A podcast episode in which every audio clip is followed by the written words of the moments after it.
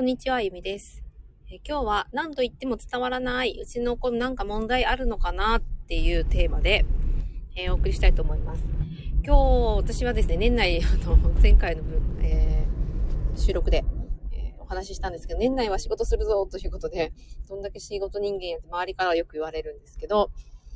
うん、なんかきつい仕事してないんでね、あの、やられてるだけではあるんですが、年内はお仕事しようと思っていて、えーあ、こんばんは。えー年内お仕事して、今日の午前中、あ、昼、お昼一番か。えー子育ての中で、ちょっと発達のね、心配があるお子さんのお母さんから、えー相談を受けていたんですけれども、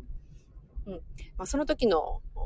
ことを、えーちょっとエピソードとしてお伝えしたいなと思います。えーそのお子さんは、まあ、2歳、まあ、年少ちょっと手前かな。えー保育園に、幼稚園に通っていて、未満児さんで通っていて、で、まあ、幼稚園から呼び出しを食らったっていう、まあ、それがきっかけで、やっぱりこう、どうしようかなって悩んでいますっていうことだったんですけど、まあお母さん自体の価値観としては、あの、のびのび過ごせている方を、まあ、優先したいから何かこう、無理強いしてさせるとか、そういったことは幼稚園でもあんまり望んでないんですっていうことだったんですね。で、まあ、いろいろお話を聞いていくと、まあ、問題と思っていることに関しては、見守りたいっていうところも希望としてはあるけれども、どうしてもやっぱり園の方から、まあ、多動、多動だとか、じっとしてないとか言われるから、それが、そう言われるのが多分悩みなんだろうなっていうのがお話聞いてて思ったんですけれども、どうしてもやっぱり言葉での声かけが通らないっていうのが根本的にちょっと感じていることだったみたいで、えーまあ、正直ね、言葉かけっていうのは言語ですよね。言語というものを使って子供たちに伝えるっていうと、まあ、子供たちからしてみると、もう本当に英語喋られているようなレベルのものもあるんですよ。言葉のその、音としての情報っていうのは、かなり高次元の、えー処理をしてるので、そこに、え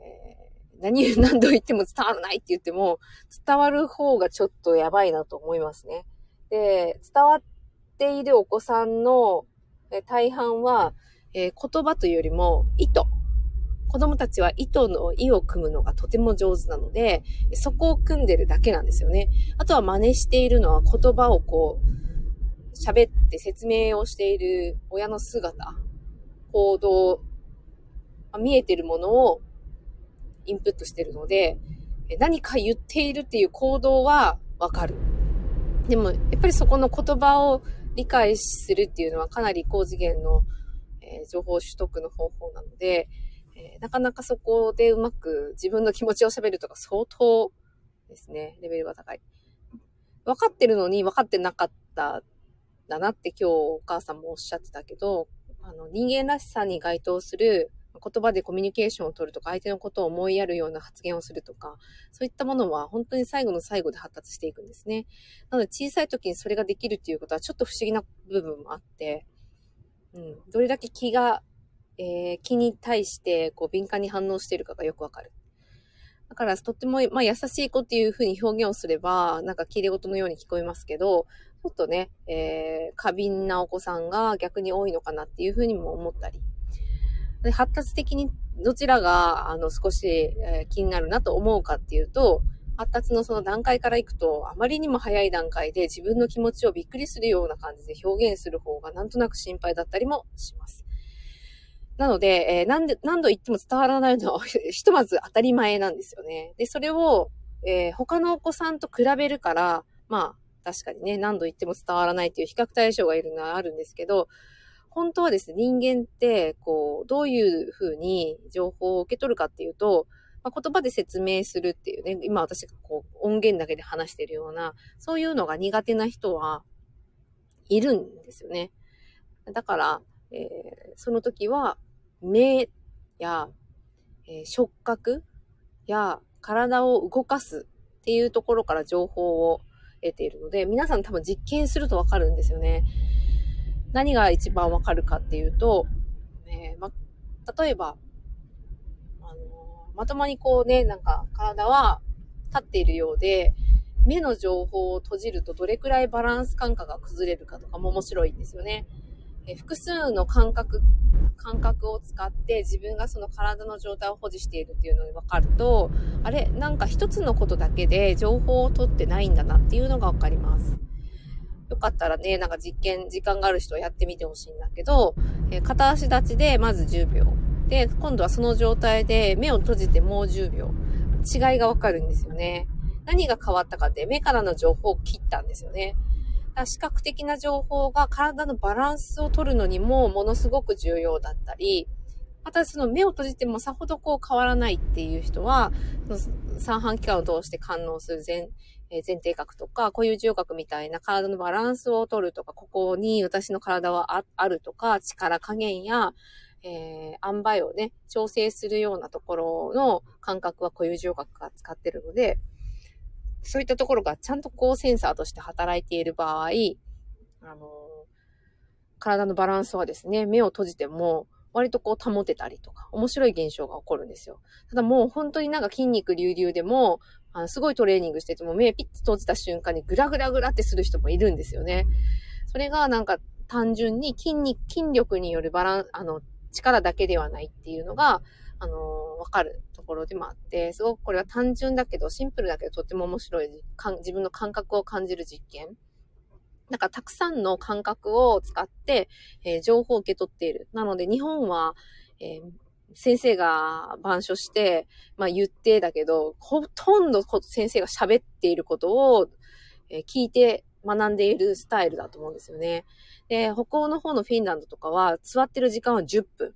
それ以外は、えー、あっち行ったりこっち行ったり動きながら、あの材料を集めてこれをやってっていうプロジェクト型みたいな授業が多いので、特別支援が必要なお子さんでも、体を動かすことが得意な子が多いので、体を動かして学習していく。なので、えー、もうダンスの授業とかがあると、まあ、ホワイトボードに向かって1がこれで2がこれでとか教えるダンサーの先生いないと思うんですよね。ちょっとこのステップやってみようか。まず見てまな真似してとかね。で目で情報を入れながらもわからない子がいると一緒にこう体でリズムをとってあげたりとか、えー、何かね、バランスボールに乗せて一緒にこう、リズムを体験的に学べるように工夫したりとか、えー、そういった感じで体に直接その、情報を入れる。なんか情報の入れ方とか言うと難しく聞こえるかもしれないんですけど、逆にそういうふうに言っちゃうと、もう本当に話すだけとか、耳で聞くだけとか、目で見るだけの情報が全てでないっていうことがすごくわかるんですよね。で、かつ、自分がどのパターンで学ぶのが得意なのか、どの情報で体に入れていくのが得意なのかっていうのがわかると、今まで私が苦手だった、その、なんとかの授業の原因がわかるとか、そういうことがなんか分かってきたりして、私はなんかダメな人じゃなかったんだとかね、なんか自己肯定感まで上げちゃったりして、なんか面白いことがわかるんですよね。私はもう本当に板書が苦手で、板書してると書くっていうことだけにフォーカスして、なんかこう、書く行動をとってるだけとかになってたんですよ、学生、学生の頃は。でむしろ面白いっていう興味関心で体を動かしたり、えー、その興味関心の高い状態で脳が全脳状態になって、パワーこうガーって回る状態になって集中モードに入ると、そちらの方が書かなくても覚えるっていうね、そういった状態が結構あったなと。え思っていて、皆さんもよくよく自分の過去、学生時代、えー、特に小学校や中学校、高校ぐらいの時の、えー、自分の様子を思い出すと、えー、私はどうしても暗記が苦手だったとか、どうしてもこの授業の、この先生の授業だけはもう本当に入ってこなかったとかあるんですよ。大体その授業のパターンっていうのが、えー、全部読んでるだけとか、まあ、プリント学習が主だったとか、なんかパターンがあるんですよね。学習の学び方にパターンが。で、暗記を主にさせる先生だったとか、もう暗記もどういう人が得意かってもう分かってるので、暗記をしたいんだったらどういう風な工夫がいるっていうのもやっぱ分かるんですよね。そのパターンが分かると。もうほんとそんなことを小学校の頃から知っときたかったっていうね。で、勉強したくないわけじゃないんですよね。私自身も勉強が嫌いだったかって思う、言うと、知らないことを知ることとか、体験することがすごく嫌いだったかっていうと、そうでもないんですよ。単純に面白くなくって頭に入ってこないことが嫌いだったっていう。そこもまあ、すごく明確で、意味がないと、もう子供は素直に思っちゃうから、その意味がないっていうことに対して、もう何度の、ど、どんな話をされようとも、まあ面白くないっちゃ面白くないわ、みたいな。そこから私の気持ちが変わることはほとんどなくて、まあ、それよりも、やっぱり導入のところですごく面白い先生の話とか、まあ、実際にあの体を動かして自分が体験的にできる経験を積む、詰めたものとか、そういったことがやっぱり自然と、えー、イコール面白いってなってたなと思って。だから教えるっていうことは悪いことではないと思ってるんですけど、絶対学ばないと、えー、人ってわからないので、教える人っていうのが出てくるのはわかるし、それが先生であるっていうのもわかるんですけど、やっぱりそこの学びにいろいろその人それぞれのえー、得意不得意があるっていうのは知ってると先生ももうすごく楽なんだな。私も教員してましたけど、子供たちがそんなに様々な情報の受け取り方が得意だっていうのを知らなくて、で、特に私は特別支援を受講、あの、見てたので、えー、自閉症の傾向が強いお子さんが9割いたんですね。で、そういう子たちにもまさにレッテルを貼っていました。えー、それは私がもう知識がなかったのと、まあ、そう思い込んでいて、そこから疑うことがなかったっていうのが、今思えば原因なんですけど、視覚優位で、えー、目からの情報が8割っていう、なんかそういう文言で、で、特にそういうカードとか、えー、ものを示して、もちろんそれは有効な場合もある。それは本当に、えー、文字だけ、言葉だけで言うよりは、それで受け取りやすい子もいるんですけど、本当にそれはただのハウツーで、やっぱり情報をどうやって受け取るかっていう、そもそものことを知る、知って見れる、その子の特性がどうであるかっていうのを本質的に見れるっていうのが大前提で、えー、カード使ったり、なんか物での提示したり、えー、場所をね、わかりやすくセッティングしたりとか、うん、そういうことがなされるべきだったなとは思うんですけど、私たちが当時、当時やってたのは、もうそう思い込んで作り込んじゃうんですね。そういうふうに学校の環境を。そうすると、本来の、えー、学びっていうのが子供たちに本当は経験することが一番であるのに、その経験すらも奪ってしまって、子供たちの中の成長につながらないっていうことが、とてもあるなと、え、思って、え、今はですね、その経験をもとに、え今ね、なんかそうやって悩んじゃってるお母さんとか、悩んじゃってる先生とかにお話をできたらいいなと思って、今日もしゃかりきに午前中からですね、一人目は学校の先生。で、今は、えー、支援支援が必要なお子さんについてマンツーマンでつく支援のお仕事をされていて、えー、二人目は、えー、幼稚園の先生なんですけど、今は育休というかお仕事一旦離れられて、お子さんを育児しながら、えー、お子さんの今に向き合いたいっていうご相談だったんですね。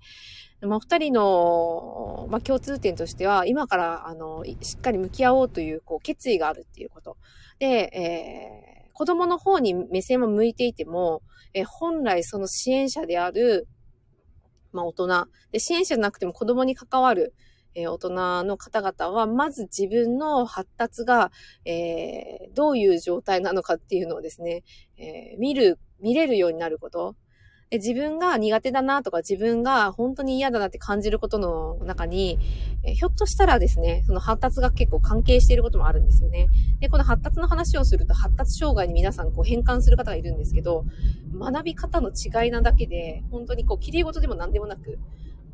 で、サポートがいる人はもちろんいる。それはもう本当に、えー、生まれながらにして発語ができないとか、手が欠損だとか、まあ、病、あのー、病、気的に、えー、先天性の疾患を持っていて特別支援にいるとかいうお子さんは、もう本当にスペシャルケア必要なんですけど、まあ、医療の介入も必要な時はあると思います。で、解除っていう形で、えー、手をね、直接その子にサポートする必要もあると思うんですけど、まあ、大半のですね、学校にいるような、あの、生徒さんで、え、そういうレッテルを貼られている子供たちは、実は単純にアプローチの方法を間違っているっていう可能性がある、アセスメントを間違っているっていう可能性もかなり高いなと思っています。こんばんは、雰囲気ですね。フォローさせていただきますのでよろしくお願いします。ありがとうございます。この猫ちゃんが雰囲気いいのかな？ここ足湯なんですよ。あの、お水の研究をされているというか、お水が、えー、お水の大切さに気づいて、お水の事業をされている方の、の、あの、ごご自宅のテラスなんですけど、広くてですね、そこに、えー、こう、猫ちゃんの下がです、足湯になってて、パカって開くと足だけつけれて、上でなんかお茶とか飲めるみたいな感じにしてあって、昨日行ってきたんですよね。猫ちゃんがやっぱあったかいとこ知ってて、他のなんか、あの、場所にいたんですけど、人がいなくなったらここを陣取って、あまりにも姿が可愛いので、写真を撮りました。はい。今日はですね、何度言っても伝わらないうちの子、ね、えー、インプットの仕方を間違っている。そのお子さんのインプットの情報の提供の仕方ですね。大人側から見ると、えー、そのお子さんに対する、えー、インプットの、え仕方、提示の情報の提示の仕方が間違っているっていうところに視点はありますか？ありませんか？ありますか？っていう話を、え今日はしたんですけれども、まあ、そのお母さんはですね、言葉が通じないと思っていた。それはまあ2歳だから仕方ないよねって一般の人も客観的に聞くとわかるんだけど、まあ、切実に向かい合ってると、こっちの子は本当に分かってないんじゃないかみたいな、年齢相応の理解がないんじゃないかとか、なんか思っちゃったり、変に思っちゃったりして、えー、まあ、言語の発達はまだまだ先で、特に自分の気持ちを整理して伝えるなんて、もう10歳以上ぐらいにならないと、本当の本当にできるっていうフェーズにはいかない。うん、それを2歳に求めているっていうぐらい混乱してるっていうことなんですよね。お母さんもよくよく話せばわかるんだけど混乱している。なので、えー、その時に私がそのお子さんとズームで話をしている時にちょこちょこっとね、うん、あの、お子さんが見えたので、えー、お話をしながら、えー、情報の仕方、提示の仕方をですね、え変えました。えその時にまず物を見せる。これ何？っていう言葉かけをする前に、えー、視覚的に情報を入れる。特に、えー、文字とかではなく、その子がわかるであろう情報。例えば、ぬいぐるみを見せたかったら、ぬいぐるみって理解をさせたかったぬいぐるみっていうものを先に提示して、これぬいぐるみっていう後から音の情報を載せる。その情報の提示の順番さえ変えるだけで、その子は理解することができたんですよね。今、えー、問いをその子にして、答えたの分かりますかって聞いたんですよね。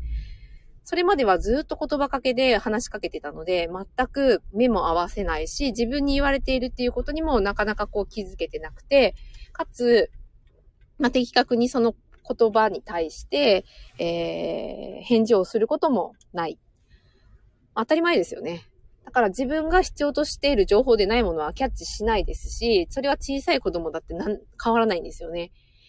そういうことをやっぱり理解しておくと、それができないことではなくって、あの、こちら側のアプローチミスであることもあるんですよね。子育てってそういうエラー多いな。まさにこれがコミュニケーションエラーということかな、というふうに私は思っているんですけれども、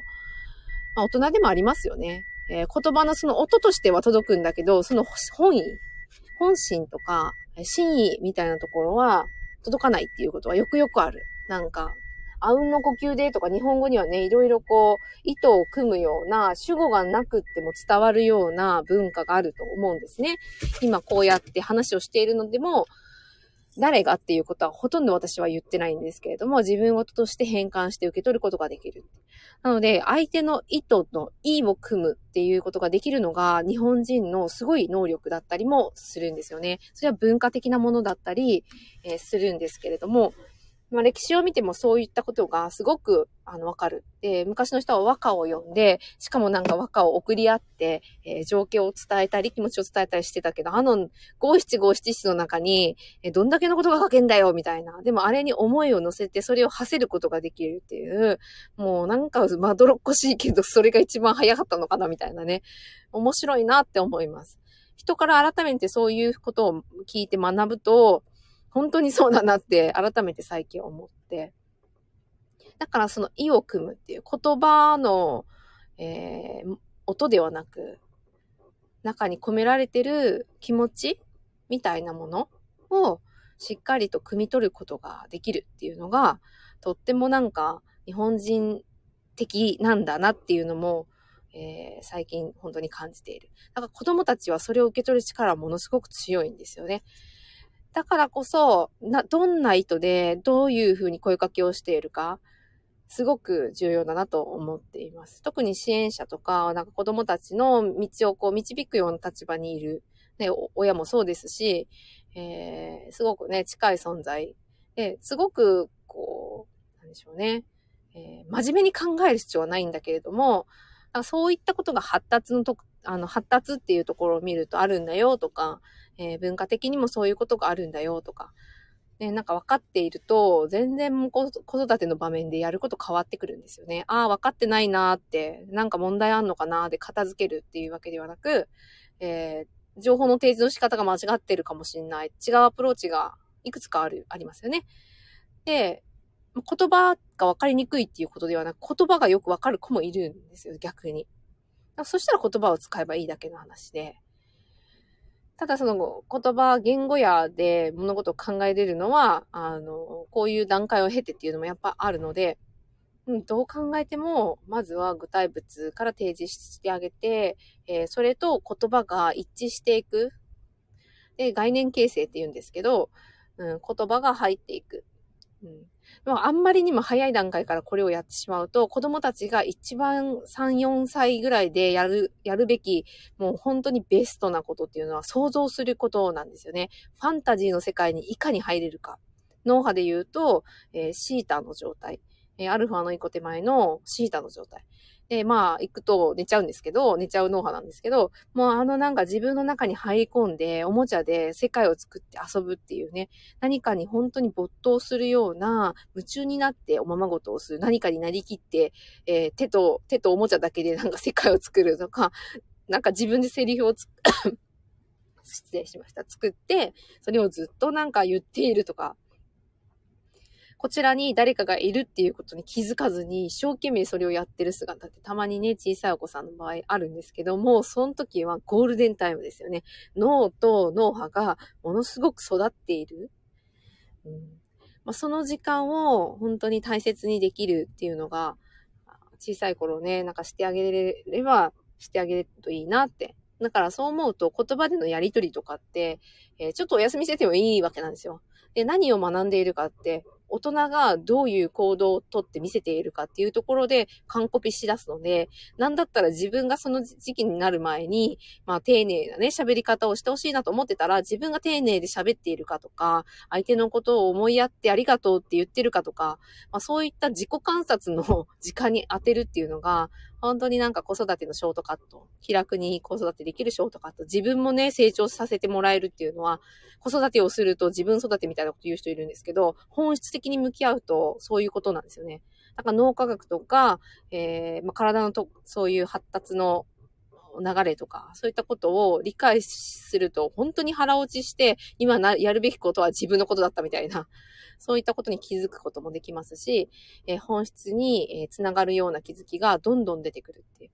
なので子供たちから私は学ぶことしかやっぱり未だになくって、えー、子供たちの成長発達をそうやって、もう少しね、理論的に学んでみることで、えー、観察する切り口っていうのがいくつもできるから、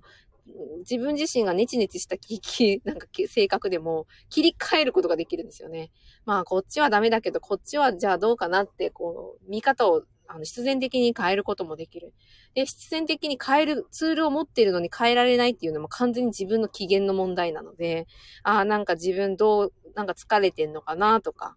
もうなんかじゃあもう仕事ちょっとお休みにしてリラックスする時間取ろうかなとか、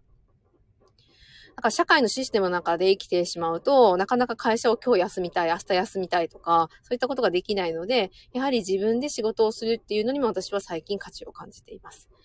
なので単純に起業をして何かね、自分でフリーランスでやるっていうのがいいな、みたいな人もいると思うんですけど、もうぶっちゃけまあいいんですよ。とってもいいと思います。私自身はすごくそれでリラックスして仕事できてるし、え、やりたいことをやれてるので、同じような仕事の分量でも疲れた感覚が全然違うっていうね。だから毎日毎日幸せだなって思う回数も多いですし、えー、そう言って人たち繋がってるので、ま、ますますね、人生良くなるなって感じるんですけど、これをもう本当に誰でも転用しようと思うと、ちゃんとそのちょっとしたね、ポイントを抑えるために思考だったり、そういう理論だったりっていうのを、ちょっと知っとくだけで再現性が高くなるんですよね。だから、今回はうまくいったけど、次はうまくいかなかったっていうことが、だいぶ数が減ってきます。うまくいかなかったが続きすぎると、単純にそれは失敗経験として自信を失う。二度とチャレンジしたくない。この日本の社会で学んできた限り、失敗イコール本当に人生終わりだみたいな価値観が結構あるので、そんなので人生終わらなくていいと私は思うので、本当に発達の視点とか、まあ脳のこととか少しだけ知っておくと、あとは子供たちが見、ね、姿で見せてくれることを俯瞰して見れるようになったりすると、とっても自分の人生良くなるので、今後もやっぱりそういうことを伝えて、えー、何がしたいかって、まあ子供が、えー、将来大人になった時に同じようなハッピーでいられる仲間がね、そばにいるっていうことを、えー、作っていきたいなと思っています。はい、ありがとうございます。え今日はですね、え何度言っても伝わらない。うちの子何か問題あるのかなっていう悩みを今日受けたので、それについて、え情報の入力の仕方、にポイントがちょっとあるよっていうお話をさせていただきました。えー、また何か、えー、ピンと来たときは、えー、発達、未来明るい系発達トークっていう風に私はこういうのを読んでるんですけど、もう本当に明るくなるしかないような、え情報をこれからも発信していきたいなと思います。え今日はありがとうございました。失礼します。